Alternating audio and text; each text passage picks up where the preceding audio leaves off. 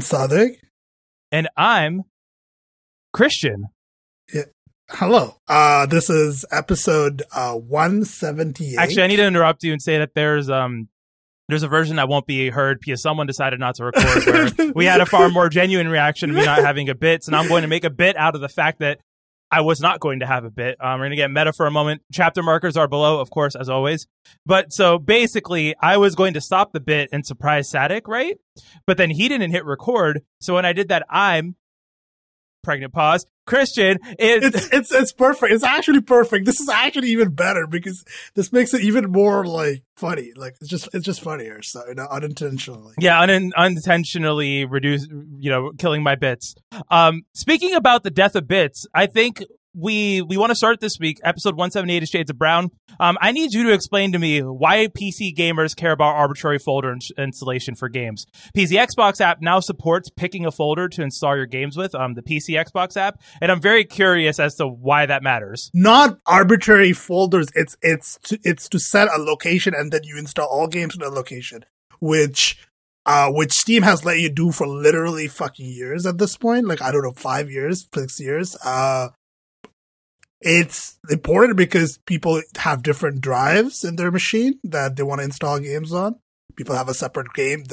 Oh, so wait, like beforehand, you literally this would always install to your Windows installation drive and not anywhere else. Um, I I think it will it would let you choose a drive. I I'm, I'm not. It's it's been a while since I've used the Xbox app to actually install any games because all like Forza Horizon 5 is on Steam now, so like I don't have to care about the Xbox app anymore. Uh, so I haven't installed any games in there, but you know, this is a feature that is like pretty basic. Like it's even if you don't use it, like it's there's no reason for it to not exist. Like it's it's literally selecting a folder where you put some files. Like it's it's not a complicated like thing. And this is just like I feel like this is just table stakes. And the other thing is, uh, you can, uh, oh yeah, it says in the, in the Verge article that we're gonna like Microsoft, uh, previously forced Windows users to install PC games from its app store into a dedicated Windows app folder at the root of the drive. And I think that's not 100% true. I think you could select where the Windows apps could get installed, but all, then, then all Windows apps, including games, would get installed in that folder. So you couldn't like choose like games only to like you know my my games SSD, you know, or like the OS drive. So so and then you can also uh you can also like move things around now. I think you can you can uh you can like move the game to a different drive without having to like uninstall it and re re-download the entire thing, like which was like a whole which was the whole thing. Uh so you know, finally Xbox app is is catching up with with. Steam's. I wonder, can I do that on Mac OS actually? I don't think I can. Let me see. So I'm going to go to the App Store settings real quick. Can I change? I mean, obviously, if you. Oh, you can't. Uh, what if I drag an app to the. If I drag, like, say, Tweetbot to my external drive, does it actually. Will, will it let me just open it? Probably because uh, Mac OS. Oh no, it won't. It won't let you move it. Oh right, right, right. Because system apps, uh, or rather, um, App Store apps installed to the system slash applications, not the user one. So because of SIP, right? Uh, I mean, you don't buy Mac for gaming. That's, That's, there's yeah, that. I mean, it's let's let's be real. So this is Steam on Mac is, OS lets you do it though. You can do it in Steam on Mac OS. Of you course, can pick arbitrary it's, folders. It's, it's, Steam. Steam just like doesn't let you whatever. Uh, so yeah, this is. I mean, this is good. Like, I I still wish the Xbox app was like faster. Like, it feels slow. I don't know why it's slow. Like it, every time I go into the UI, it feels like everything takes a gazillion years for some reason. Like uh, also, I'm just gonna say it: Xbox Party Chat, kind of bad. Yeah, audio quality trash. wise, it's kind of it's, trash. Um, yeah. because like Discord is really. Oh my god, I'm about to say Discord is good, but Discord is really good. it's at, better. Like, it's better at filtering out what's voice and what's not. Because like for example, I'm using the same headset that I would use um, AirPods Max with a mod mic on it when I'm gaming, and Discord never picks up breaths, but but the Xbox party thing on the Xbox just picks up like I could just like inhale softly and all you hear is in the background, right? yeah, it's very there's no noise I feel like there's no noise gate or noise filtering going on in the Xbox uh like like live party chat. Like there's no Well, I mean it's based off of Skype, right? That's the oh problem, I think. Jesus Christ. Uh, of course it is. Okay, so let's talk about another thing that we've been I've been wanting to talk about, uh, which I cannot like. I I feel like what when Cyberpunk 2077 first came out, uh, we were like, we're never going to talk about this game because none of us are going to play it or something like that. I don't. I don't recall actually the details of it, but I was pretty. Li- no, we, we we stepped out of the discourse because, um, and it's uh, mentioning. Firstly, Ubisoft is still full of sexual abusers, but also so is CD Projekt Red. Okay. Uh, so Cyberpunk 2077 had a one point, a big, huge patch uh, come out. Uh, come on, when? when? When when did it come out? But it it come out like early in, in February. Uh, a patch 1.5, which brought a lot of like it's it's a huge patch, uh, significant patch. Also, like updated the game for uh next generation consoles, so PS5 and Xbox Series X and S get uh like next generation, like you know, like perf- like you know performance mode, ray tracing mode, stuff uh, stuff like that. Uh, use of adaptive triggers on the PS5 controllers, stuff like that. So you know, huge update, lots of bug fixes, lots of uh, just improvements all around. So I finally decided. I was like, there was a forty percent sale, discount sale on on the game. Uh, so I was like, I'm just gonna. I'm I'm I'm I just want to play this. Let's let's see if this is like what this game is. Like I, I was watching the uh Tim Rogers action button review of Cyberpunk 2077 and I was like I want to like kind of play this for myself and sort of get like I want to experience the story and see what it is and stuff like that. So I did. I I've, I've played the game. Uh, I I finished. I had one one run uh that I did, and I and I replayed the ending twice. Uh, no, so I played but played the ending once. So once I played the, the for my first choice was the okay. So this is a spoiler segment. I I think this entire Cyberpunk 2077 segment is going to be spoilers because I there's no way of talking about this without spoilers. So I'm just going to say this is all spoilers. Yeah, so we're to have spoilers and chapter markers, of course. Although I would say, honestly, the the story of Cyberpunk 2077 is not one that if you were not spoiled on is meaningful enough to care about, you know, spoilers for. Yeah, it's not it's not really honestly, but I will say for anyone who does care, uh who is playing the game right now or who does care about who wants to play the game and whatever, etc. So just just just be aware this has spoilers. We're going to talk about story spoilers. Uh, so I I the first there are so to, there's a link with to the Cyberpunk wiki with uh with the list of the main endings of the game. Uh, and so there are four main endings. Uh, and before I go into what what endings I picked, just I know you played this game way earlier than I did, way before this 1.5 patch came out, right? Uh, and can you like tell us like which ending you picked and like how your experience like was with with the ending of this of this game? Like, so I mean, it's to talk about Cyberpunk. I had played it um back when it around the time it first came out, so I had picked it up. Um, then um, I started my playthrough on the Xbox One X, and then I picked up the Series S and switched over. And so I actually had the best time playing it when back when it was buggy because the Xbox One X was the least problematic of the um, console ports. It was crashy, but still kept a somewhat decent 30 FPS. But it was crashy. But when you when it when I set it up on the Series S, because the Series S was doing the base Xbox One code path right, it, it was just brute forcing its way to a consistent frame rate. And because the SSD didn't have any crash issues, really, because you know the SSD would just make up for whatever loading hitches were causing the game to crash. And so I had played that version and I had played the Street Kid um, starter and had gotten to the end and did the suicide ending inadvertently. I didn't know. Okay, so let's. I think this is this is worth talking. I think this is the one. So there are four main endings, and this and there is the what it's called, the wiki calls the path of least resistance, uh, which is the suicide ending, right? Which is not one of the main endings, by the way. It is not. There is no achieve like all of the main uh all the main endings have a achievement associated with it. The the suicide ending has no achievement. Uh, so this is this is the ending where when at the end when you when you make the decision, like there's a there's a whole like scene where Johnny you're on a rooftop sitting on sitting on a, a chair, and like John Johnny's sitting on the like on the, the roof edge of edge of the roof, uh, and he's like look you're looking out at the at the city, and then you have to make a decision as to what you are going to do, right? So and one of the options is to like a dialogue option to like cu- uh, like could ju- could also just like put all of this to rest, which is the uh which is the suicide ending, and that's like I think that is like actually like the worst ending, right? Like this, I mean, it's not a it's not a main ending, but it is like the worst worst ending. Like, why did you pick that option? Can you like tell me your? I didn't know it was going to be an ending. I was just going down the skill tree, and I was like, "What if I pick this?" And the next thing you know, the game's Oh over. God, did you did you not realize like that quest was like? How did you not realize like that was like gonna- Because it was pre-patched and it didn't tell you. wait they didn't like what do you mean they didn't tell you? Like they didn't. There was no this- indicator this was the final quest.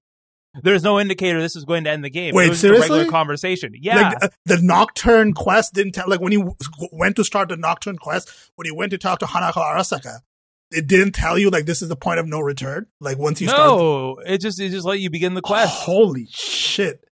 What? Like it, when I played I- this, so for yeah, context, he played the patch version. okay, okay. So I know this is this is now we're getting into this. Like this, so now, like I, when I play this game and I started the uh, when you when you go to start the uh, Nocturne Nocturne quest, right?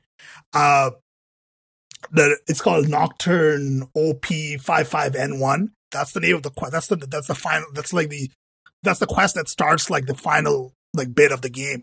And the game when I start when you go near the quest marker, it'll tell you that if this is the point of no return. So if there are any side quests, any side activities and stuff that you want to do, you should do them before you start this quest because once you start this quest, you cannot do any side activities because it, it just goes straight to the end of the game. There's no stopping. Uh, so it didn't tell you that. So you didn't know this was going to be like the like the end of the game. Like you just you just make the option because you thought it was like like it was what like it was just an option that wasn't wasn't to really do anything. Like did you just like not real? You didn't you just didn't realize this this was the final. Oh my god, that's so you you cannot you you actually had the worst possible like ending without even realize it was to be the ending. Like that's that's I don't know even that's kind of that's I didn't I didn't I didn't realize this the game at that state was this bad. Like I mean I knew it was bad, but I didn't realize like they didn't even just have like a have like any like a lot of open world games that have this kind of sort of design uh where where you have this final final quest right?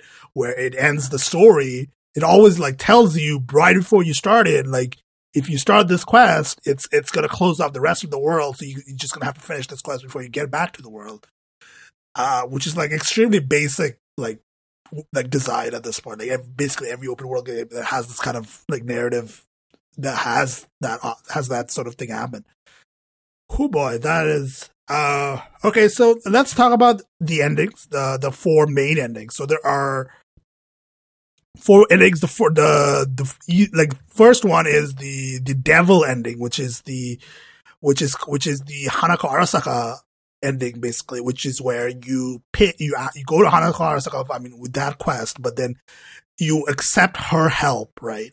Uh, and then once you accept her help, you have to go like rescue her from like from like her brother like keeping her captive in like in this building so you have this whole quest line and then you uh you you go with Hanako Arasaka to the Arasaka building right and then you have this whole a bunch of fight fights going on you you fight with uh Smasher right you have the Smasher boss fight uh which you completely missed because you took the path where there is no Smasher boss fight.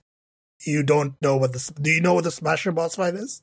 Nope, not at all. Because I, I, I didn't. I mean, I, I beat the game once, and then I thought to myself, "Well, I don't want to replay this." So you missed an entire boss fight. Like this is why this is called the path of least resistance because if you take that path, you don't get the the boss fight. So there's a boss fight with Smasher. You know the mech that yeah, I know who Smasher is. you yeah. know who Smasher is, right? So you you have a boss fight with Smasher in the uh, in the Arasaka building, right? That's like the final boss fight. Uh, and you have that boss fight, and then like you you go into the room where like Arasaka's brother like is is there, and then like you you and, the, and then then they take you into the Arasaka space station, where they do tests on you, and then eventually you get this uh you eventually get a choice. You get a choice to either one. You want to become an engram. So an engram is like an AI construct, like you, they, they copy your mind into into into a construct, and or you go back to Earth and then you die in a in a, in a few few months. Uh, so th- those are the choice That's the the devil ending. And the thing is with this ending, this ending annoys me because I I chose this ending first.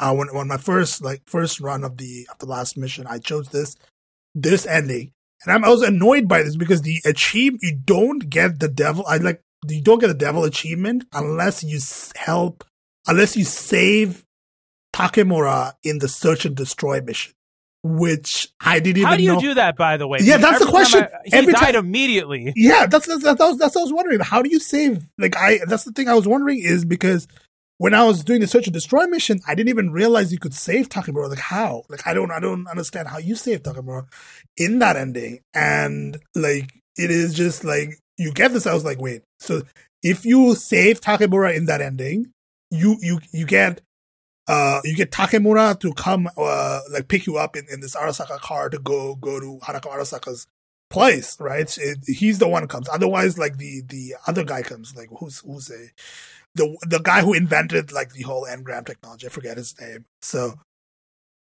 so apparently there is there, so in the quest there is like a there is like an optional like uh, the search and destroy quest has an optional objective to try to save Takemura, which I I I seriously do not even remember that option actually existing. Like if that option actually existed, I would have saved Takemura. Well, the problem is, and this is this is actually too. I think it's now a good point to talk about the quest design of this game because there are a fuck ton of quests like this. So, for example, when you leave your apartment for the first time after, um, like once the game begins and you get, you know, and you have the Johnny engram in you, there's the one where you can save the ex police officer from from committing suicide, right? The only way to do that is if you pick optional dialogue paths when talking to him. You have to pick one optional dialogue path where you mention something about visiting your grave. That's the only way to complete that quest without him committing suicide. And if you say go, if you wait more than 24 hours, once you get that quest, he'll just kill himself anyways, and it automatically completes. I I didn't even realize that. I, I did pick the optional side quest and I went to the grave and he, he didn't die.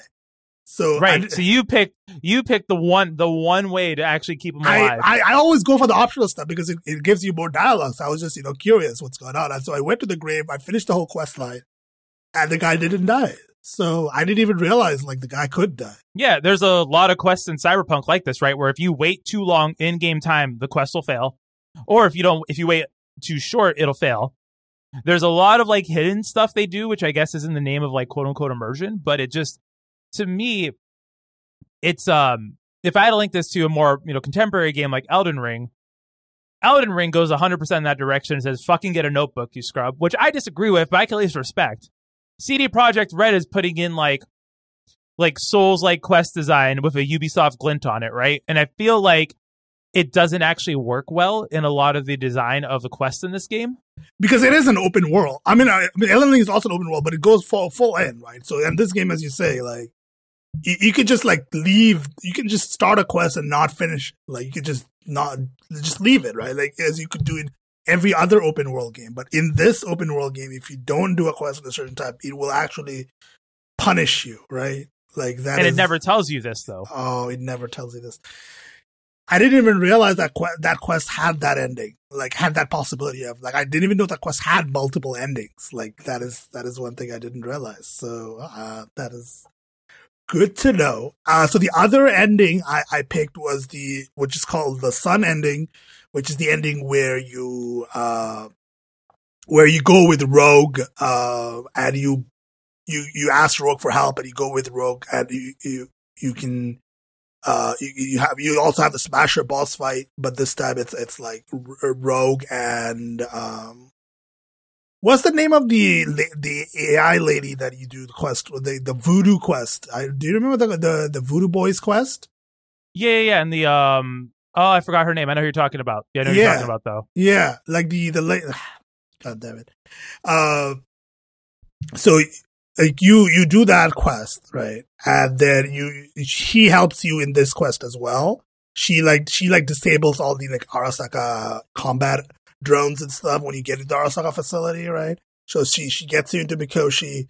Uh, Rogue dies in this one, by the way. Rogue, you cannot save Rogue. There's no way to save Rogue in this. The Rogue will die. Uh, because once you, like, you get this, this cutscene when you start, uh, just, you get to this room where Smasher comes in and kills Rogue. Uh, but you can't save her. There's no option. It's not even an optional, like, side thing where you can save her. She just dies. Uh, so Rogue will die, and then you have the Smasher boss fight, and then you go into the room where Mikoshi is, uh, and Mikoshi is like this engram construct AI, like jail, basically. And then if you if you cross the bridge as uh as Johnny, then uh then like if you cross the bridge, then you get you then you live and Johnny dies. Like Johnny goes into cyberspace, right? And Johnny Johnny uh, like Johnny becomes an AI. Johnny like basically dies. Uh, so you this I chose that this ending as well. This the sun ending. Uh, you be, you have this whole quest line after like after this happens where you are like this where you where you get uh like Rogue leaves you the afterlife, so you become the owner of the afterlife bar, right? Uh, you you're like really rich, but you're like about to die as well. So, uh, this is where I want to ask you is what romance options did you pick? Because this is important. Uh, the romance. Oh, I picked I picked Judy and Judy um in the suicide ending. Uh, there's the, the the no no no the end credits are all the main characters. Every single character ta- shit like just cussing you out and making you feel like shit for killing yourself, which um, is a whole discourse thing to go into. yeah. So in this in the sun ending where you become a legend of the afterlife, uh, Judy, like, li- like if you if you finish the uh, Judy romance uh, quest, you, you you like live with this, you live with Judy, and Judy like you have this conversation with Judy where she's like, I wanna I wanna leave Night City and go somewhere else, you know, stuff like that. And then you you leave uh, your your place and you go into this uh into this other quest for the blue eyed man where you go like you do a casino heist, which I am pretty sure is going to be story DLC. Uh, you go into space and then you're like about to do this this casino heist where you steal something for this blue eyed man. Uh, and it is it seems to be hinting at that this this is this is supposed to be like sort of the canonical ending where this is supposed to lead into like some DLC story stuff, which I I mean that would be pretty cool there is the other ending. There are two more endings. So there's the ending where you leave with with Panam. By the way, uh, so Panam is you have to complete the Panam quest line, which is the Queen of the High Queen of the Highway side job. Uh, we have to finish that whole quest line to even get this ending. Uh, so you, you, I actually didn't, I didn't do this ending, but you leave Night City with with the Aldecaldos basically after the end of this. Uh, and if you yeah, like inside Mikoshi, you have to like enter the well as V to return to V's body, basically. Uh, Johnny also, I think, dies in this one. Uh, and the last ending is the Temperance ending, which is the one where you let Johnny Silverhand keep your body. So it's just the ending where you die, and Johnny Johnny Silverhand is the one that uh, that keeps the body. So all in all, no happy endings where V is just going to be staying alive there are no good endings. There are no good endings in this game. Like that is, I think this is the thing. I know you picked the worst ending, but literally all of these endings are like, is some different shade of like bad in different ways. So, and either way, somebody will die. It's either Johnny, uh, Johnny and uh, Rogue will die, or it will like be Johnny who dies. Uh, so it is just, you know, like there are no good good endings. So it is just like I, I like I like endings aside. I, so let, let me one, ask one final question about the ending before we move on. Is that if you would have replayed this game, like you're replaying this game right now, which ending would you choose again? Like if you picked another ending, like which one would you choose? Oh, I would have done the secret ending where you storm Arasaka by yourself. Okay, that one is extremely hard to actually finish. By the way, like you will, it's very hard because you're against Arasaka without the help of anybody, and that means all the Arasaka combat oh, no, drones. See, see, you you realize they now tuned the combat. Um, when I was playing it, everything was one hit kill. There's one melee attack you could do, where if you set someone on fire and with one of the guns you shoot them, every enemy is one hit kill. When I was playing it, it was very the combat was very easy and very broken. So I mean, the combat's still broken. By the way, the combat is you can still cheese it if you use like some some some of the hacks abilities. You can still cheese like ma- huge amounts of damage. Uh, you, there are cheese builds in this game that still work. They didn't like really fix right, but the combat was so broken that when this update came out, everyone who was playing beforehand had to respec their characters. They reset everyone back to his base level, and you had to respec it because of the perk changes. Oh, I didn't know that. Okay, so that that's interesting. So let's let's talk about like the gameplay itself, like the, the gameplay mechanics, uh, mechanically. Like I, hmm, I think one one of the things about this game is like mechanically, it's kind of like average. Like it's not particularly um, like amazing, right? At the, at any of the any of the mechan. Well, I mean, it's like The Witcher, right? The Witcher, and I'm, I guess hot take time, but The Witcher 3 had bad combat, and this is bad in the same way, right? So this is um this is to the if if we could if like if The Witcher, you know, was to a Platinum Games combat style, not the good ones, like NieR, this would be, you know, to like a Destiny or a Halo for first person combat. Just not great. It's not not that great. It's not great. I will I will give uh Cyberpunk uh, I will give CD Projekt Red credit though where it's due is that I think the the guns feel pretty good. Like the gun feel like when you shoot on PC. We need to make something clear. Consoles have a very big input latency problem, and it has had it since I've been playing the game. It feels like shit to shoot. It's not because it's 30 FPS. It's just like if you play it on Stadia at 60 FPS with a good network connection, it feels a little bit smoother because of the frame rate increase. But the latency is bad. It's been bad on this game for consoles. Yeah, it has really high input latency. What? That's well. That's that's that actually isn't okay. Uh, so I yeah I play this game on PC, uh, and I didn't notice any particular latency issues with the weapons, uh, any of the weapons that I used or the combat. But the combat feels like it's it's it's fun, but it's not particularly.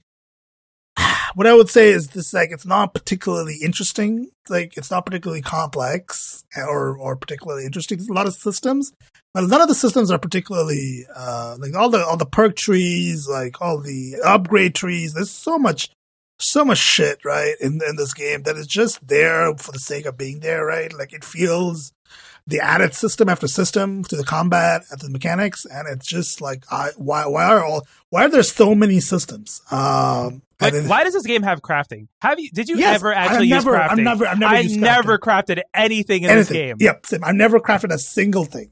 I, I the crafting system existed. I never once used it because you don't need to. You don't need to. It's it's, it's like why is why is this here? Why is there a crafting mechanic? Why does this need to exist? Like I I don't like so like some of these mechanics are just there for the sake of being like uh like a AAA video game. Like it's just not necessary to have these. Like it's it doesn't add anything to the game. It doesn't make the game interesting. And playing this game, one of the things that I that I immediately noticed is the cars the car car driving model is absolute trash. Like it's oh, it's even it's, worse. it's So it's the fun thing is, before this patch, if you turn too hard, your car would just roll over every single time, and cars just fly into the air. It was very fun. It was very fun, and it was broken, but it was very fun. Now it's just bad and not fun.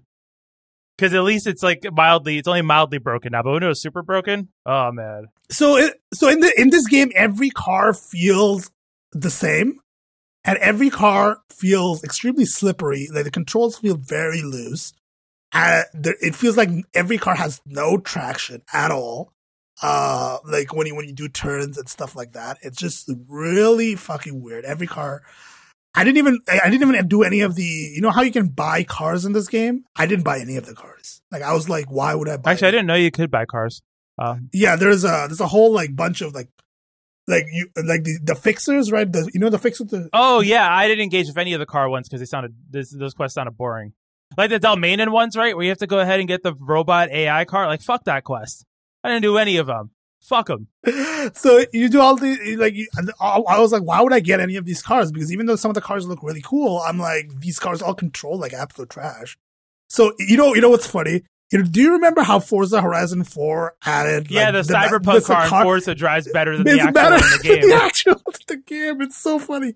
Like after having played Forza Horizon 4 and Forza Horizon 5, coming to this game and driving the cars, I'm just like, yo, this is trash. Like this is hard garbage. Like even Ubisoft is better at cars than this. Like Ubisoft is actually better at car model, the car driving models than than than CD Projekt Red is. So like I'm not like this is honestly one of the worst car driving that I've done since probably like GTA 3, like, you know, like back then. So like it's not good. Like the car driving is not good. So as soon as I could like start doing fast travels, I just was like just fast traveling everywhere because I'm just like I don't want to drive in this game. Like it just fucking sucks. Uh So the reason I drove a lot is because fast traveling used to crash the game. It doesn't now, but I had that in my mind. I would like if you fast travel, it would just crash and it wouldn't save. So I, I used to drive everywhere. Although the one thing I do like is when you're on a quest, right, and you need to go somewhere with another character, you can just hang out in the car with them and do like a drive. That actually is pretty cool. Oh, that's yes. I was I'm about to mention that. Okay, so that is that is a good. It, it has good vibes. Like you're just like chilling, and they're like they they drive you, uh, and it's just like you're hanging out. It's just it, I think that's a nice feature. Actually, I think more open world games that have driving like this with with quests and stuff like they should like like do this. Like it's I think it's actually like a good feature. Um, so um, so is there any any of the? I think you wanted to talk about how like the open world feels like uh meaningless, right? Empty and sort of it doesn't really feel like a real world. Like, I mean, visually. Well, it doesn't feel like it's not that it feels like a real world. It looks like a real world. It's that there's just nothing to do in the game. There's so much, there's so much uh, maps that were that were built for this game, but there's nothing to do in it. So there's side quests, of course, but you just walk around and you know, Breath of the Wild's a canonical example, of course, or Skyrim too. Go somewhere, discover something new. Your time was valued, right? In Breath of the Wild, you can just walk in one direction and have a good time finding cool stuff there. Not in Cyberpunk. You just go in one direction and like, I don't know. You, you can hire a hooker, I guess. And also, there's like those those uh those like that activity where you you help help the cops, right? Like where you do. I would never help the cops. you you know that that that quest those quests are the one of the like it gives they give you a lot of money. So if you want to grind money, those are the quests you should be doing. Uh, by the way, which which I'm sure is like I'm not sure if it's intentional commentary, but it sure is commentary that when you help the cops, you get a lot of money. Uh, so, are there any favorite side quests? Do you like? I, I have a I have a few of the uh, a few of the side quests that I really like. So, is, are there any any side quests that you like? The ones where you help the politicians is pretty cool. You oh yes, the person one, running yeah, for mayor. Yes, that was a, that was that a cool was, one. Um, cool. the entire Pan Am side yes, quest Pan, is great. Pan Am, you know, speaking of Pan Am, if you play as female V, yeah, you, you, can't you cannot romance, romance Pan Am, bro. I I got so salty. I was just like, I was on Mastodon. I was like, can I not? Is, is Pan Am not a romanceable option? And everybody, you do know you can change your gender in a win- in the mirror, right? At any time. I, I did not know that. Yeah, at, you can at, re-roll at no, your character. No, at no point did the game tell me I could do that. No, because it wasn't in there, but it was in the patch notes. So if you inspect yourself in a mirror, you could have uh, re-rolled your character uh, to romance Pan Am. Um, but with with that, I think another good quest is the oh, what's it called? It's the not not the one award. Fuck that guy. Um, it's the one not not the cop one. The cop one was whack. Um, not the Judy quest line. It is the I think the crucifixion quest line is not a favorite, but I think it's one of the more interesting ones to talk about because games Western games usually don't go there. Okay, so this is uh, for anybody who wants to look this up. This is a Sinnerman quest uh, in Cyberpunk 2077. If you look up, uh, if you want to look up the quest, so this is a quest where you have this uh, man who is on uh, who's like who's like a murderer, right? He's like a serial murderer of some kind, and he was in jail, right? And then he he he he comes, he has this like born again Christian moment, right? Like, and he's like, I, I wanna I wanna serve Jesus. Uh, I wanna I wanna like I wanna get crucified for my sins. Uh, and it's just and then there is the whole angle of the of the sort of the the BD producer, like the brain dance producer being there, right? She's like trying to make money off this guy. A guy's like crucifixion because they're gonna record it as a brain dance and then sell it, right? And it's just and then you you get like you have to like convince him t- like to do it right and then if, depending on i think depending on on his mood you get more or less money at the end which is like an interesting uh interesting thing to do and also i need to point out this quest is can you can completely fuck up this quest if you let um if basically if you s- don't stop Vasquez from killing Bill, right? That's it. That's like it. If you don't stop him from going, if you don't stop him from killing Bill and Bill dies, and then you don't get in the police car, that's it. you, you so you, you could you could just not like you could just miss out on this entire ridiculous quest line if you just don't okay i I mean that's not like terrible i think just that, that i mean that is i guess that's fair. I guess that's fine. Like, not, I don't know if everybody wants to do this quest, but like, if you do follow through with this quest, because I was like, I was really curious because I didn't realize once when I started this quest that this was going to end. And like, I knew this quest existed in the game because I'd seen people talk about this, but I didn't know it was this specific quest where the guy goes to like kill like this prisoner. And I was like, and then I got in the car. I was like, "What the fuck is going on? Like, what is this quest?" And then I then then I get to the like the Christian, like he starts talking about the Christian stuff, and I'm like, "Oh, this is the one where where the guy gets crucified at the end." Uh, and you you like you when you when once you get to like the final scene, like you have to do like you have to nail him in into the cross, which is which is a very you know like press F to nail somebody onto a cross is, is sure is a very video game uh video game thing. And I, I, I mean, this is very edgy, but I, I'm just like, yeah, yeah. I mean, after the torture scene in, in GTA Five, which I know you never, you never played the story of GTA, or you never played GTA Five, right? Uh, so you, you never experienced that. But after the torture scene in GTA Five, uh, th- th- none of this shit uh, bothers me anymore. I think I'm de- too desensitized to this.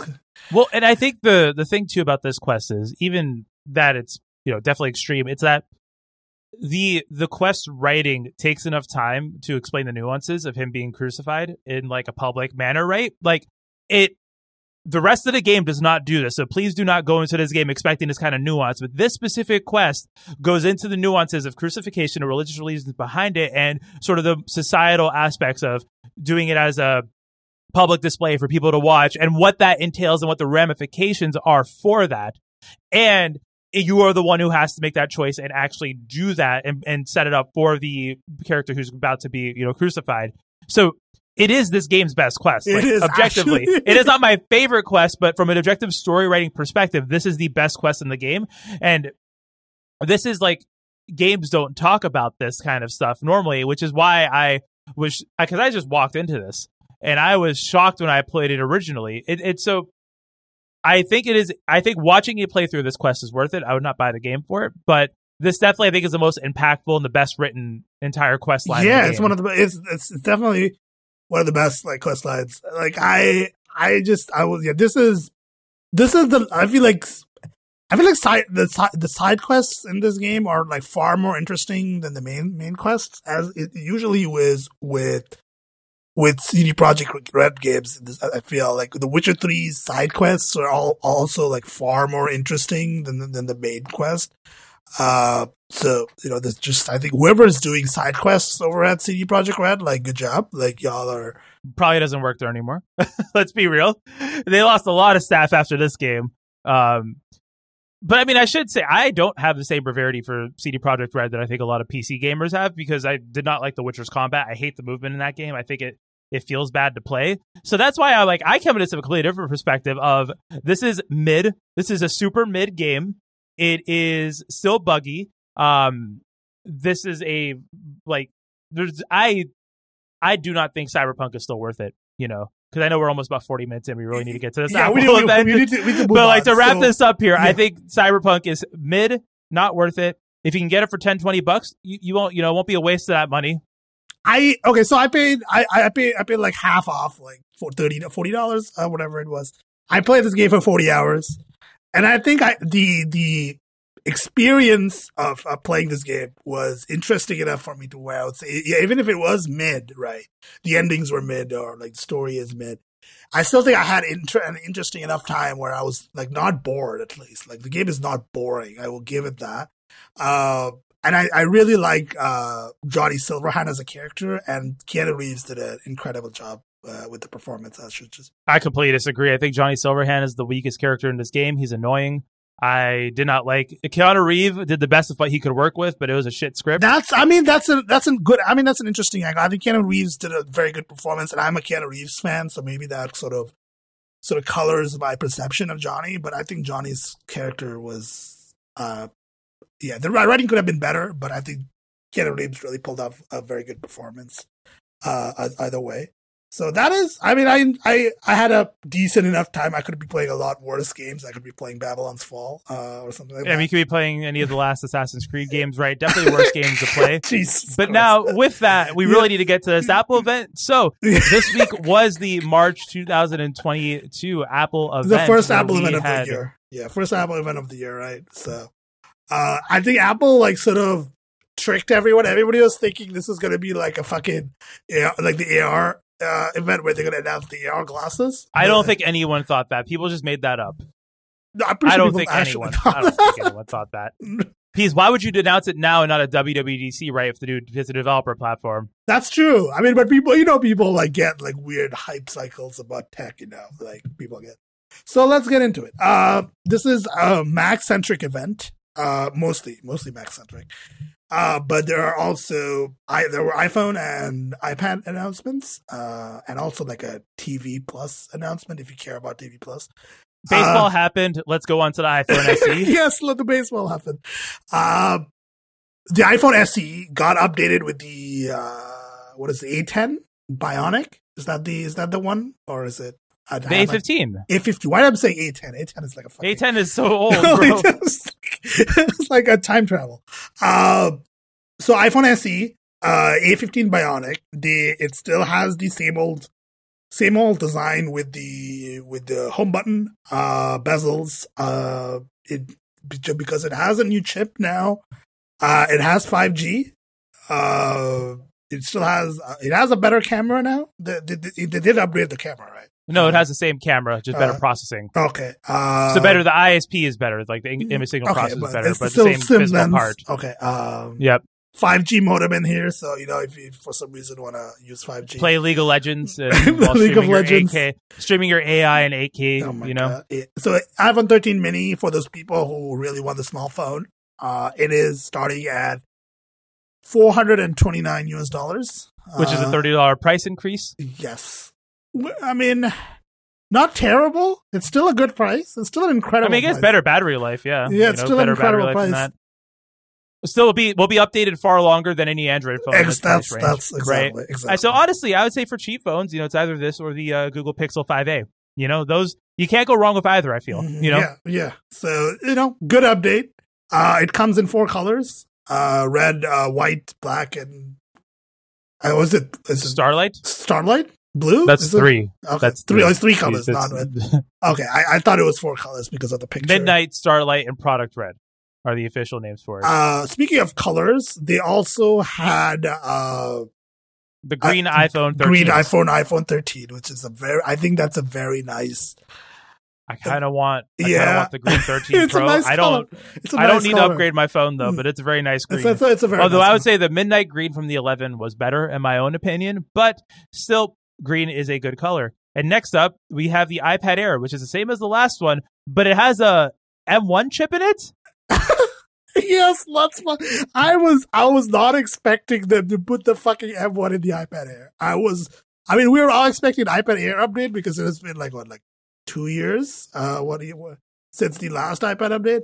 Uh, and I was, but I was not expecting them to put the M1 chip in here. I was expecting. Do you know why I think they put that M1 chip in there, right? This is my hot take. Yeah, they're basically like all these A15s need to go into the iPhone, right? Because we need to sell iPhones. And then they're like, well, do we have any leftover M1s? I guess we could just put it in there and downclock it or something. So uh, iPad Air uh, will have. Uh, so the, the design hasn't the physical design hasn't changed, uh, but Which it is fine because it just got a redesign, right? yeah, it just got a redesign. It's a good, and I think it's a good design right now. Uh, the M1 chip, uh, which means it, it the cellular, the LTE, the cellular model will have uh 5G if you if you do buy the cellular model. Uh, you you do get uh an improved front facing camera, uh, 12 megapixel wide angle camera, which means that you can do Apple's uh, center stage feature for, for FaceTime. Uh, they also update faster USB C. Okay. Faster I mean, USB C. You got US. So everyone, let's say let's say this together. It now has a USB C 3.1 Gen 2 port, which is um 10 gigabit per second, which is actually good because I, I mean, you know, most people don't use their like a cable to transfer things off their iPhone. But do you know how fucking slow the, the port is for data? It's USB 2 Lightning, right? Lightning does not support USB 3 speeds on iPhones. So you know what? I will take faster connectivity. What else is there? So there is the uh Well, actually, I think we should complain about one thing about the iPad Air. So with the iPad Air, it should not start at 64 gigabytes of storage. That is the one thing. The one problem with this is that I feel like 128 should be the baseline. Yeah, I agree. To be, I agree. At, at the same time, I don't like. I'm gonna, I'm gonna be upgrading my twenty, my third generation iPad Air, uh, 2018 uh, iPad Air, uh, to to for to to this one, uh, and I, I don't use it for any any like any. There's nothing stored on it other than apps, like a few apps that are installed. It's literally for streaming and. Well, I know you use yours as like a secondary device, but you know, for a lot of folks, I would say that you know an iPad Air, especially if an M1 is is like a good like you know primary computer for people who don't need like you know real computer things, right? For like you know you know younger folks might just do games or like you know web browsing and stuff, or people who do like very light office work, right, or email. Yeah. And somebody mentioned, I think, especially with games, right? And games are some of the iOS games could get pretty big, right? I think somebody mentioned that Genshin Impact is like 16 gigabytes. Genshin Impact will probably take up like a majority of the space on this. yeah, exactly. Like if you if you download Genshin Impact, that's a lot of storage space, right? And upgrading to the 256 gigabyte model means you're not too far off in cost from the 11 inch iPad Pro, right? Which already starts at 256 gigabytes. Or doesn't it start at 128? Does it? I'm pretty sure it starts at website. I thought it starts up at. Uh, I'm pretty sure it starts at 128. That, that's the confusion here because that one starts at 128. iPad Pro. So let's go to the specs of the iPad Pro. Oh yeah, iPad Pro 11 inch starts at um 128. So let me see what the price of that is. So if we're gonna buy an 11 inch iPad Pro, that starts at $800. And so this iPad Air with the 200. starts at five ninety nine. This, this iPad Air starts at five ninety nine. This is the same price as the, as the, the, the price hasn't changed. Oh, So- it's 749. Wait, so it's fifty dollars more Mm-hmm. to get the iPad Pro. Mm-hmm. Mm-hmm. This means the iPad Pro is getting a price increase the next time they update it, doesn't it? that's what that's what that means. yes. Um. So so this is the this is the this is the weird thing here is that iPad 11 inch iPad Pro. Uh, the differences remain are the better uh the better screen right the 120 hertz display uh, on the on the iPad Air. The also, but it's still LCD, which is the weird thing, too, sure right?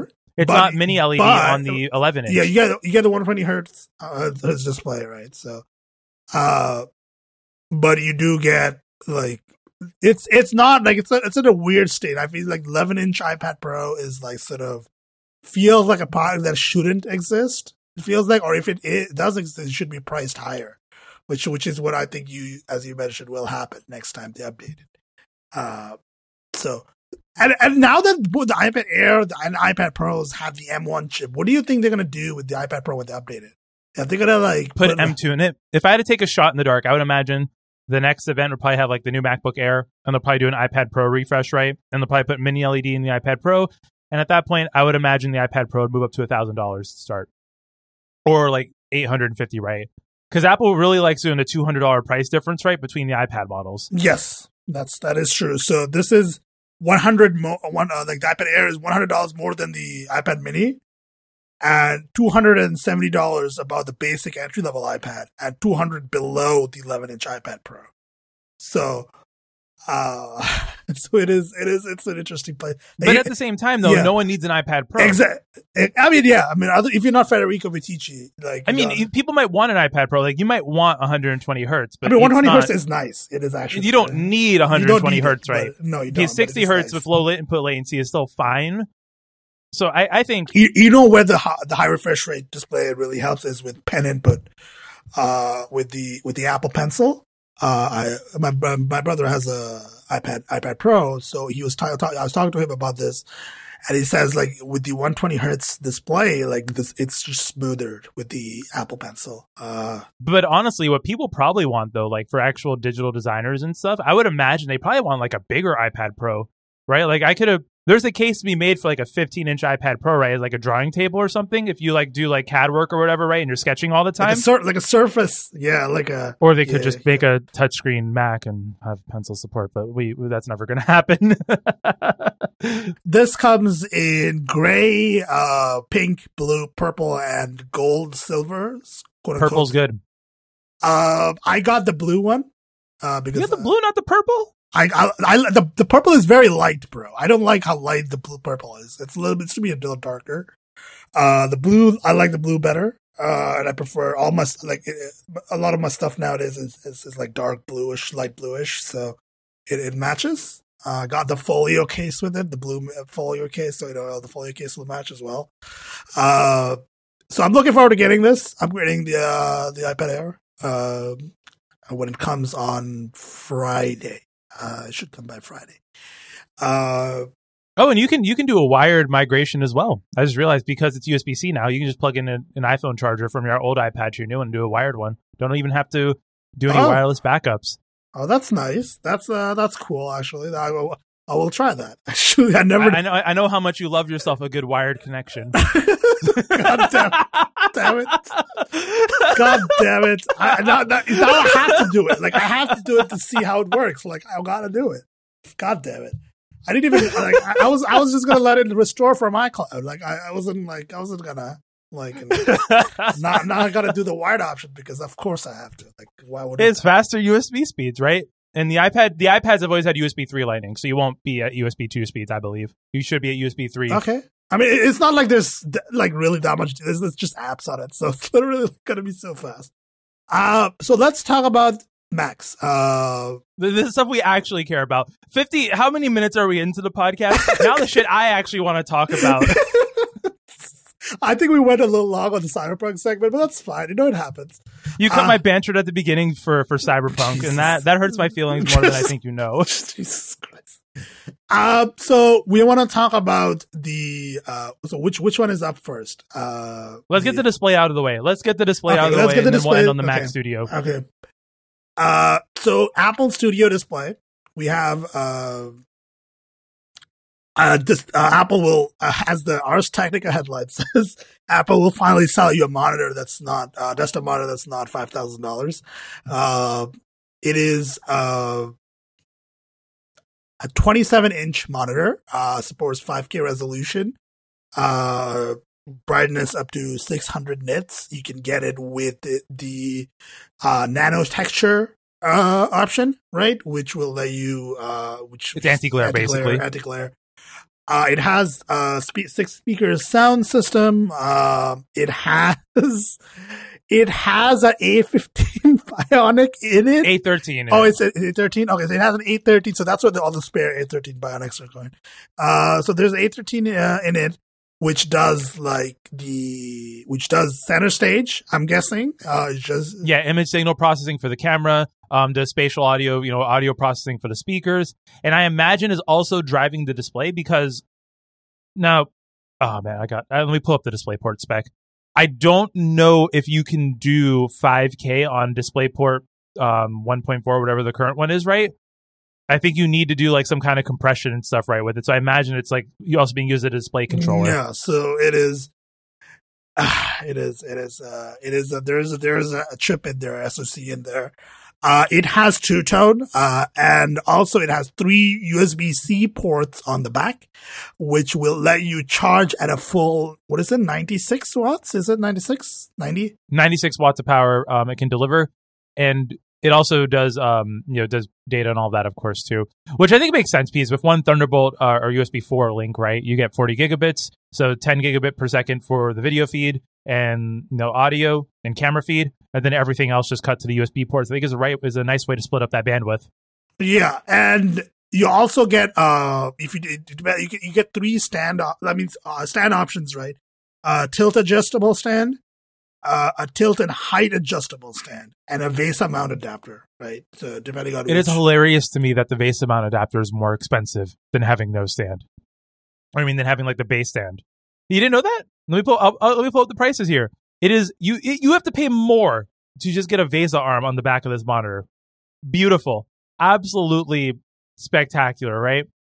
So let's go ahead and order it now. Um, so standard glass one thousand six hundred, nano texture thousand nine No, it's the same price. Like I'm looking. I mean, uh, it is. It's a, the, Oh, it the- is. the- oh, oh, my bad. It's a tilt and height adjustable one that costs more. Yeah, the tilt and height adjust. So if you want to height adjust, if you want to have a stand that does height adjustable, you're gonna have to pay more. Uh, which is- Or you can do what I do because my work computer is an iMac, right? One of my company gave me. I um spent ten dollars on Amazon and got a little adjustable uh, table. Let me send you a picture of it. Have I sent you a photo of this, Zach? Let me send you. I'll make it the. I'll make it the show art. So let me. uh Or actually, I don't think I can because there are some things that I do not want to be public that are on this computer. are they really? Ch- are they really charging like four five hundred dollars for the tilted height adjustable stand? Like, is that really? Jesus Christ!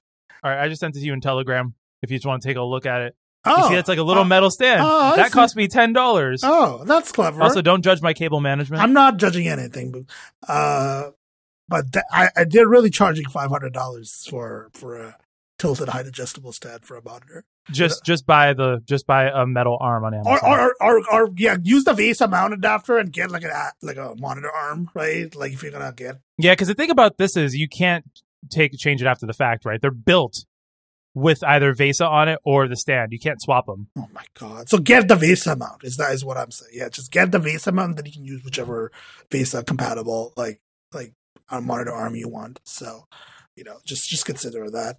Um, so this is what everybody wanted, right? This is this is the monitor that everybody wanted. Yeah, this is the uh this is not the me approved monitor, but if you're not into the bullshit I am, right? Because this is not mini LED.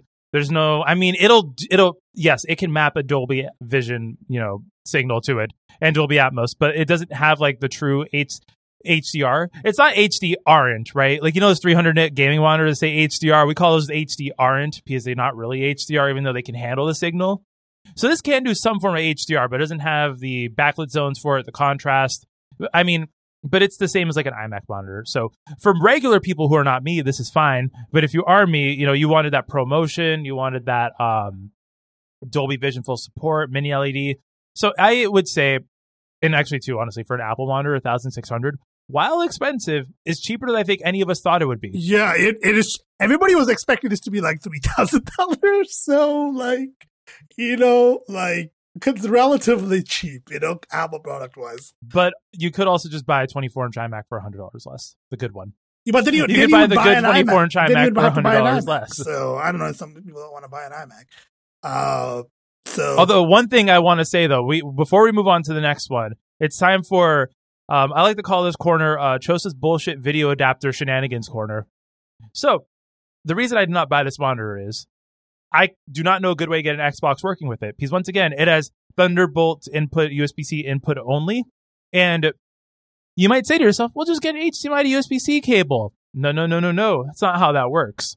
So the reason that USB C to HDMI cables are so cheap is that they're not doing active conversion.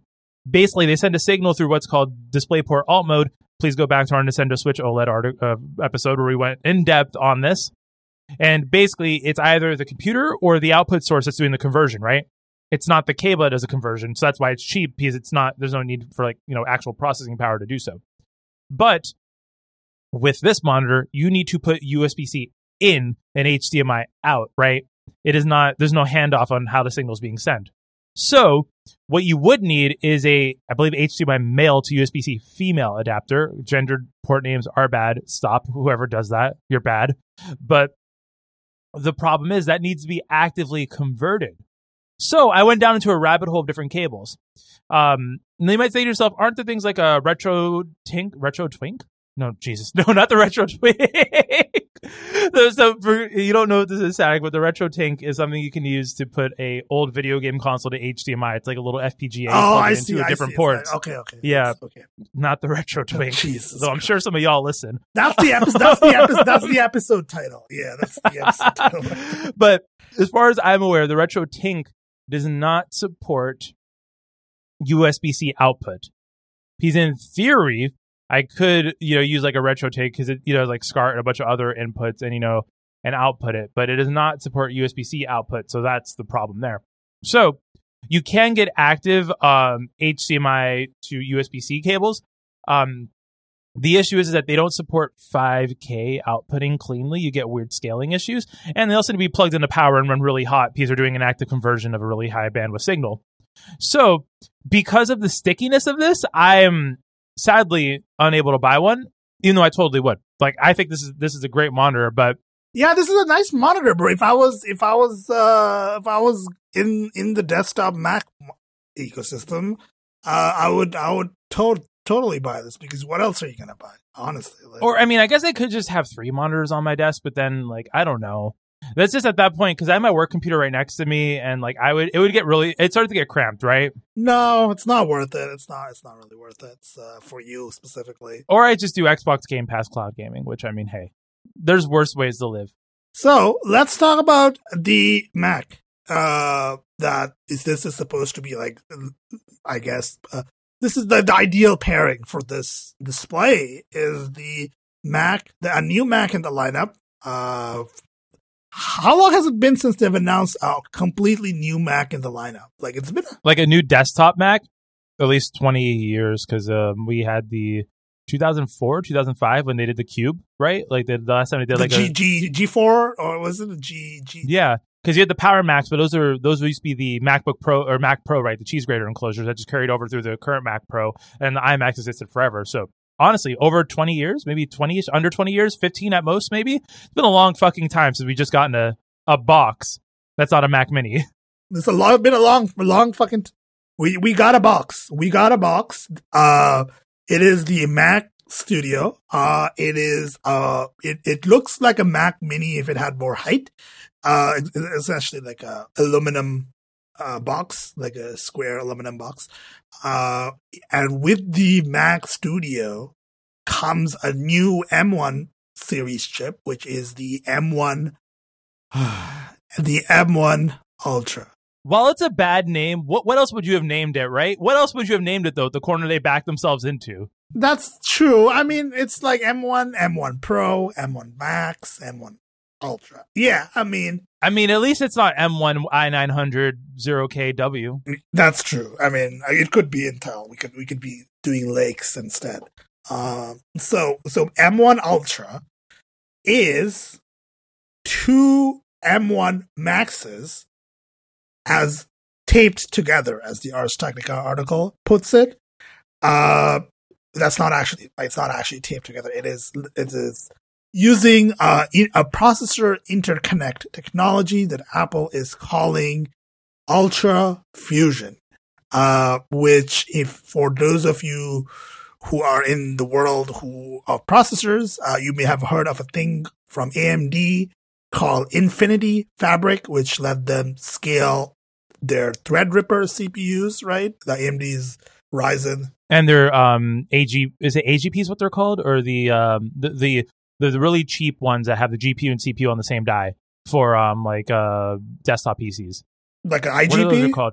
Yeah, the IGP is that what it's called? Like, what's that kind of processor called? I guess ones that have CPUs and GPUs built in together, like the uh The SoC, it's like yeah, it's uh, I mean it's IGP like uh, the Intel IGP or the Apple Apple AMD what they call them APUs. yes, the APUs. That's it. That's what I'm talking about. Yeah, so they use the Infinity Fabric to put the GPUs together with the CPUs for um AGPUs and all of those. Yeah, so this is uh so this is an interconnect technology where you connect these chips in a way uh, which which where you get the advantage of two of combining two chips but without uh as much of the disadvantage of the interconnect bottleneck, right? Like so the interconnect between the two CPUs uh is much much faster. Apple gave some ridiculous like amount like a number. I forgot what the number is, but they gave you like uh, a huge number for for the sort of interconnect bandwidth between the two M1 Maxes here. This means that you get up to 20 cores of CPU uh, on up to 64 cores of uh, 64 GPU cores with up to 128 gigabytes of unified memory. Uh, because you're combining 64 and 64, right? Uh, and you get 128. Uh, you get uh, the Mac Studio itself uh, has uh, uh, I this is actually interesting to me 10 gigabit Ethernet. Even on the base Uh, model. Even on the base model. Even on the base model, which is, I mean, I I'm here for it. Preach, preach. Tell me why do I need 10 gigabit Ethernet on a on a base model? You don't, you don't, you don't need it, but you don't need it. Oh, okay. You don't need it. but- okay, you were so excited. I thought you had a valid use case for it. No, okay. I mean, okay. Let, I mean, if we could talk, I think the thing about 10 gigabit gigabit Ethernet is that for most people, one like one gigabit Ethernet is, is starting to reach its its sort of limit limitations, uh, especially with faster Wi-Fi standards coming into bear, and you start connecting Wi-Fi access points at one gigabit, it starts to starts to bottleneck at certain points. So, but 10 gigabit is too much. So the 2.5 and 5 gigabit Ethernet standards are far more interesting to me personally. So 10 gigabit is not, re- I mean, 10 gigabit is useful for people who have, who are doing very big, very large file transfers from a network storage system. So if you have some sort of network storage system, like a NAS that is also connected at 10 gigabit, you have a 10 gigabit switching fabric, uh, a 10 gigabit switches, uh, like a 10 gigabit network, basically 10 gigabit LAN then this is this is this is the bag for you because you, you you're gonna need you, you're gonna you're the kind of person that will need this 10 gigabit port. Uh, Thun- Thunderbolt 4. Uh, you have four Thunderbolt 4 ports right on the back, right? Those are Thunderbolt 4 ports, right? Yeah, it's all USB C Thunderbolt 4 on the back, and then on the front, on the M1 Ultra, there are two Thunderbolt, but on the M1 Max, there's just two regular USB Cs. Ah, okay, interesting. Uh, and there is uh, HDMI port. Uh, there is uh, two USB A ports on the back. Uh, there is uh, there is a, what they call the Pro Audio, which is interesting because they specifically mention that you could drive high impedance headphones. It's the same headphone jack as the new MacBook Pros, basically. Is it? Is it okay? I was like, why did this specify like pro audio? Like, what does that mean? Like, does it mean like, just high impedance? Uh, like ability to drive high impedance headphones? Uh, I, I don't know. Why is this on the back, though? Can we just pause Yeah, why is it on the say, back? Like, why is the headphone should- port on the back? They put other the- ports on the front. Why is the headphone port not on the front? I think they said you could also use it for for a speaker, but in that case, usually with desktop system, desktop Windows system, when you when you build desktop Windows system, there's a uh, usually you can you can have port like a uh, audio port on the front uh, and audio port on the back, so you have two audio audio like output ports, right? Or, or you, yeah, they could just put two headphone jacks on this. It's really, I promise you, Apple, the the, the 3.5 millimeter headphone jacks will not be constraining bandwidth on this computer. no, it's not. It's, no, absolutely not. There's literally like a drop in the bucket for, for these chips. So like I'm, I'm it's weird. Like they, I think it's more meant meant, meant more for people who want to connect like a like a powered speaker system instead of headphones. But you know, it's a little weird. or, or I mean, honestly, too, if you do have like, if you have this in a studio for like producing music, you're probably you probably just leave the headphones plugged in all the time, right? You probably don't have your mixing headphones like removed. Or you have an interface, right? Like you have like an interface, like you have like a you know like one of those audio interfaces, right? That's you're not connecting it to the to the Max audio interface. You have your own interface. Then you you're plugging in via USB A, right? And then you leave that plugged in all the time, and you plug in your headphones and other audio equipment into it. So you know, uh, I mean, it's not ter- it's not terrible, uh, but if they could have put a port in the front, it would be fine. Uh, there is also a SD card, uh, SDXC card slot in the front uh, as they mentioned, for people who do photos uh, and video transfer uh, from from from cameras.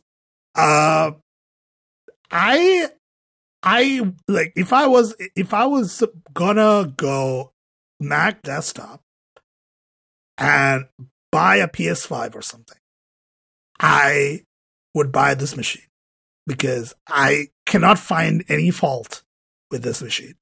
Like literally the base model is 32 gigabytes, right? Like it starts at 32 gigabytes. Well, one complaint I would say is that base model should have a terabyte of storage.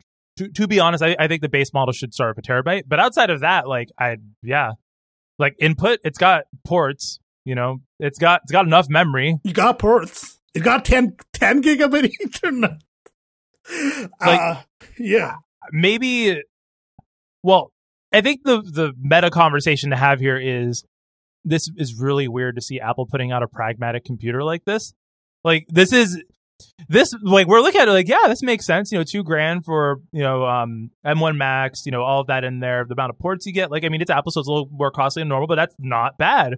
But then it's just like this is this is this is the anti 2016 macbook pro. You know what i mean It really is. It really is. It's like this is. I, I think. I, I think on the Vergecast, uh, mention is like Apple is giving everybody what they want. Like literally, like Apple is just giving everybody.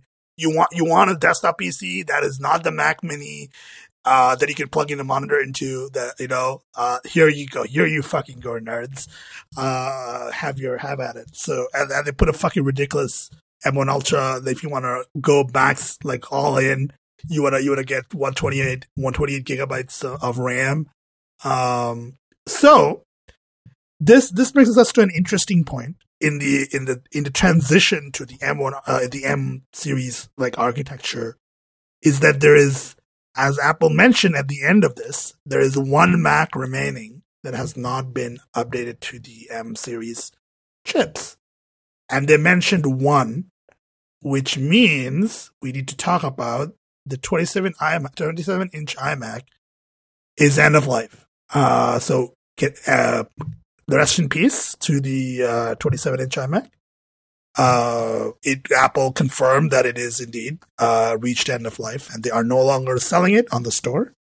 So, uh, the so there is the so the 27 inch iMac is gone, and the Mac Studio is like I'm guessing the replacement for the 27 inch iMac with the Apple with the Studio display. Uh, so 27 inch iMac is gone, and the only remaining Mac in the lineup that does not have M series chip is the Mac Pro, and I'm ima- I'm guessing at WWDC this year they are going to announce uh M like a M2 right for for the Mac Pro right? So the Mac Pro is gonna get updated with a new with a new new chip in the M series Yeah, and I imagine too the uh, Mac Pro is going to have like some form of the M1 Ultra, but with four dies on it instead of two. Like that's that's probably how they're going to scale it, which would make sense too, because then at that point it would be comparable to the amounts of RAM that the M1 um, Ultra has, right? Because basically this can go up to 128 gigabytes of RAM, which is a lot and comparable to 27 inch iMac, but the Mac Pro could always do is terabyte of RAM. So I mean, it's not gonna be a full terabyte, but what's uh 128 times four? Uh, I can't do math. 128 would 256 uh, That'd be 512 512. 512 That'd be half a terabyte of Half RAM, which terabyte of RAM. with how the unified memory works on it is I think fine. You know, I think I think half a terabyte of RAM is fine, especially when it can all be used by the GPU, right? But that's something we didn't talk about where all of this RAM, right? Like you get 128 gigabytes of RAM, which for a CPU, like, well, you may be able to do that forever, but there is no GPU outside of a Quadro, right? Like you're doing NVIDIA's server side stuff that can have that much RAM in it.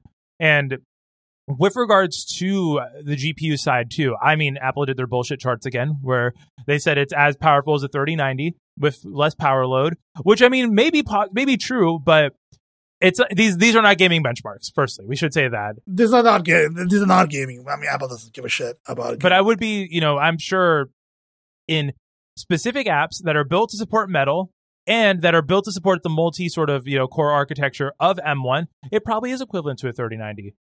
What is that though? It's not Rhino 3D. It's not AutoCAD. Final Cut?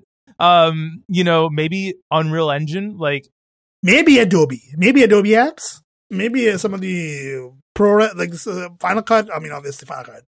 Uh, like what? Like what else? Like uh, Logic, Logic. You know, Logic. I mean, Logic doesn't use GPU, right? I'm not So GPU. yeah, I mean, uh, like CPU wise, Logic, and also like I, I think Adobe Premiere supports M1, right? I actually don't know if No, it supports M1, but it's it's it's about it's not just M1 support. It's about rebuilding how you know it Oh, basically being multi-core, not single-threaded, right? encoders. That's the thing. Okay, and the, and the decoders, right? Like the, use. So with regards to, is I think in specific apps it'll probably be as fast as the 3090, but this one we definitely need testing on before I'm willing to say that claim's actually true. Still, though, I think the M1 Max for the Mac side of things is going to be plenty fast, but it is uh this is a this is a computer, and I.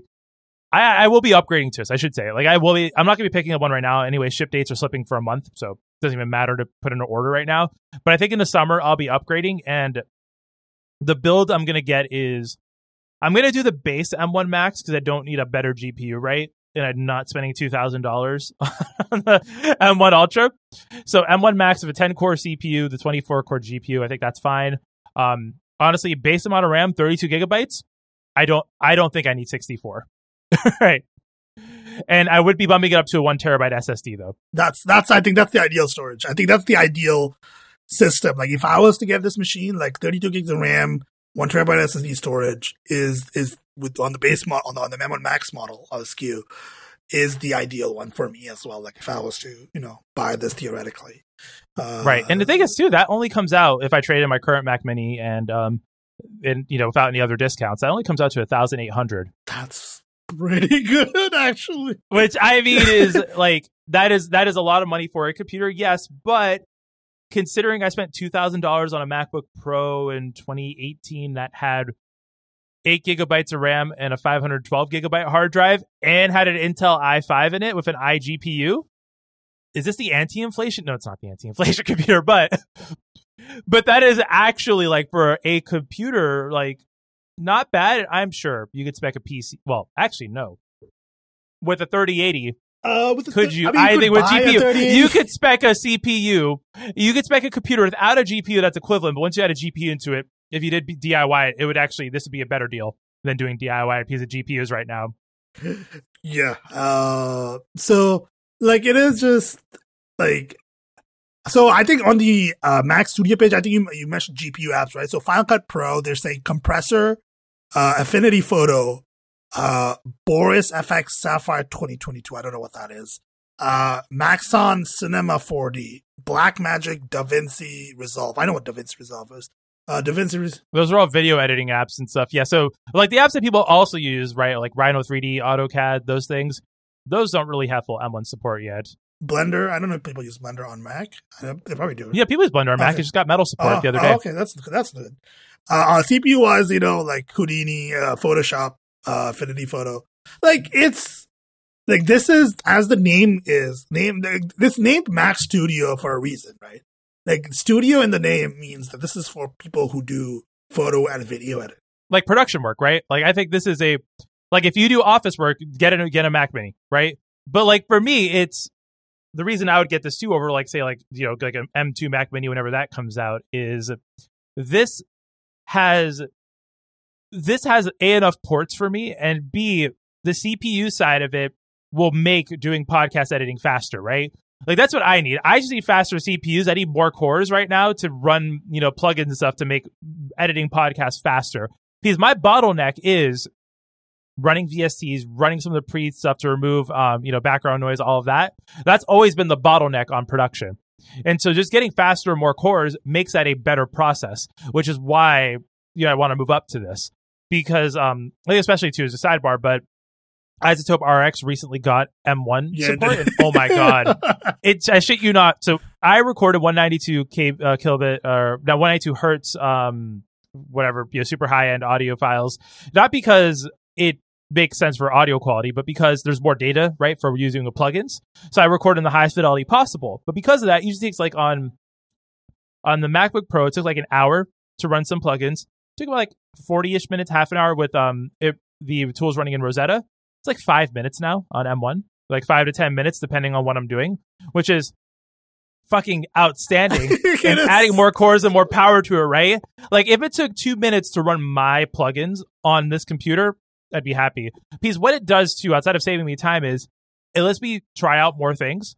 Where because sometimes I like if I get a bad like result, I'm like, fuck, I have to wait another hour to do this. I'm just gonna keep it. And, you know, if the if the audio quality thing is like you know hit, fine, whatever. Like, but now I can go back like, oh, let me try that again, different, you know, tweak it a little bit and run that plugin again to get better sound quality. Because now I'm not waiting an hour, waiting a minute. Well, fine, I'll just go like get something to drink real quick and come back and it's done. You know. So, so it, it's just, I, it's weird. It's, it's, I think the Mac desktop is at a point where it hasn't been this interesting in a, like, hasn't been this good and it feels like a long ass time. I am just. It's really weird for us to say that. I don't want to use the value word, but this is like, I can't, like, if you're someone who's like, yeah, I do production work and stuff, and like your software runs on Mac OS and has M1 versions, there's no part of me that says that that base model is a bad deal. Storage is the only thing, but even then, plug in a external hard drive, problem solved, right? Like plug in an SSD if you need it, you know, more later. Like I, there's no part of that that I'm just like, yeah, you know, yeah, that you're gonna get hit because of X, Y, or Z. Like no, like maybe noise, therm- thermals and noise, but this thing, I don't know. No, I, I mean, I don't. I think I think the noise. I mean, that's that's the one thing that we'll we'll find out soon enough as soon as people can review units and stuff. That what the what what the noise on the fans is like. But I'm gonna guess it's not too loud. Uh, yeah, because getting a 16 inch MacBook Pro right runs the same chip without it being. I mean, it, it can get you know fans can spin up, of course, but you don't have to. You know, you don't. It, it's not like disgustingly loud. So yeah, I mean, I'm. This is a this is just a good Mac.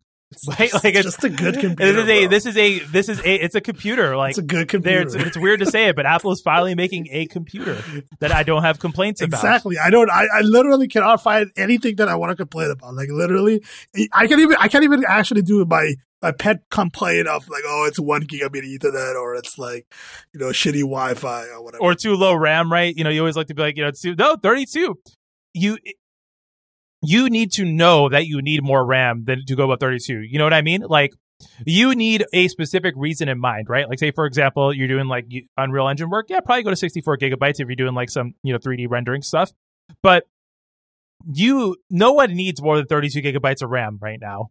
Most people don't. I mean, it, it depends on what you like. It's very specific use cases where you're going above going above 32 gigabytes of RAM usage, uh, like if you're using lo- Logic with like a ridiculous amount of VSTs, maybe like I. But you would know that, right? Like you would know that. And what I am curious though is that M1 Ultra. How are how do Windows games run virtualize, right? Because you're at the point, you're at the point that it has enough power to still get probably decent performance, even be in virtualization. You know what I mean? Like even because the virtualization hit is there, there's probably enough headroom to still like at least play Overwatch at 60 FPS in, in parallels. Oh my god, that that's that would be incredible. Uh, so I I think we can I can we can we can wrap our uh, this episode up with saying that this this Mac is just a good fucking computer. Like I cannot find any any downside with it it is it is literally the Mac that everybody has been asking for, but ha- everybody has wanted for a while. That Apple finally got around to making after like I don't know, like twenty years. Uh, so so here it is. I'm looking forward to reviews. Uh, I'm curious about like the noise levels on the on the on the on the, th- the thermals on the on the fans that they have, the fan system, the thermal system they have. It's very funny too that the M1 Ultra version is two pounds more than the M1 Max because it goes from an aluminum heatsink to a copper heatsink. Oh, Steve, get somebody get Steve. Get Steve on the line. get Steve. Man, Jony Ive's weeping right now. That's all I know. That's all. Ports on the front, bro. Yeah, ports on ports the front. on the front. Jony Ive. This is this is we are post Jony Ive era now. Uh, and uh, I, I, would love to know like thermal thermal like like what, what how hot is this like CPU running when it's maxed out, especially the M1 Ultra? Like what are the fan speeds? I mean, it's still still probably better than an Intel chip even if it runs a little bit hot. I, think I think at this point Apple's adverse to making computers that run hot because of how much they got burned, no pun intended, with the Intel ones, right? Yep. The i9s, the i7s, like the i9s right now, uh the Alder Lake i9s, like oof, boy, those are I'm pretty sure like the Apple thermal team is just like we're just we're just gonna go even if we don't need this much cooling, just fuck it. Just put it in there. Just put all the cooling in there. We're just not, we're not having there. these computers run hot just again. Put all the cooling in it. It's a bit some big fans in there. So, you know, uh, so we're, we're, we're, let's wrap this up. This has been a longer than usual podcast, but I think a pretty good one. Uh, we, we talked about Cyberpunk and Apple.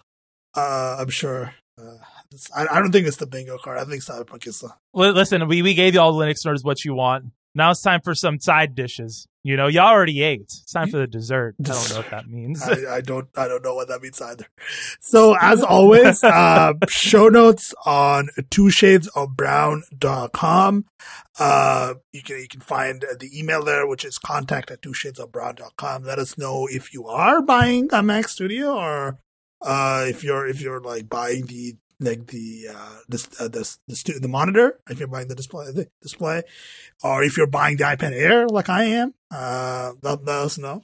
Um, and uh, you can find me on uh, Mastodon at packetcat at tenforward.social, uh, and my website, solidsafe.com, and and my new newsletter, newsletter.syndicator.com.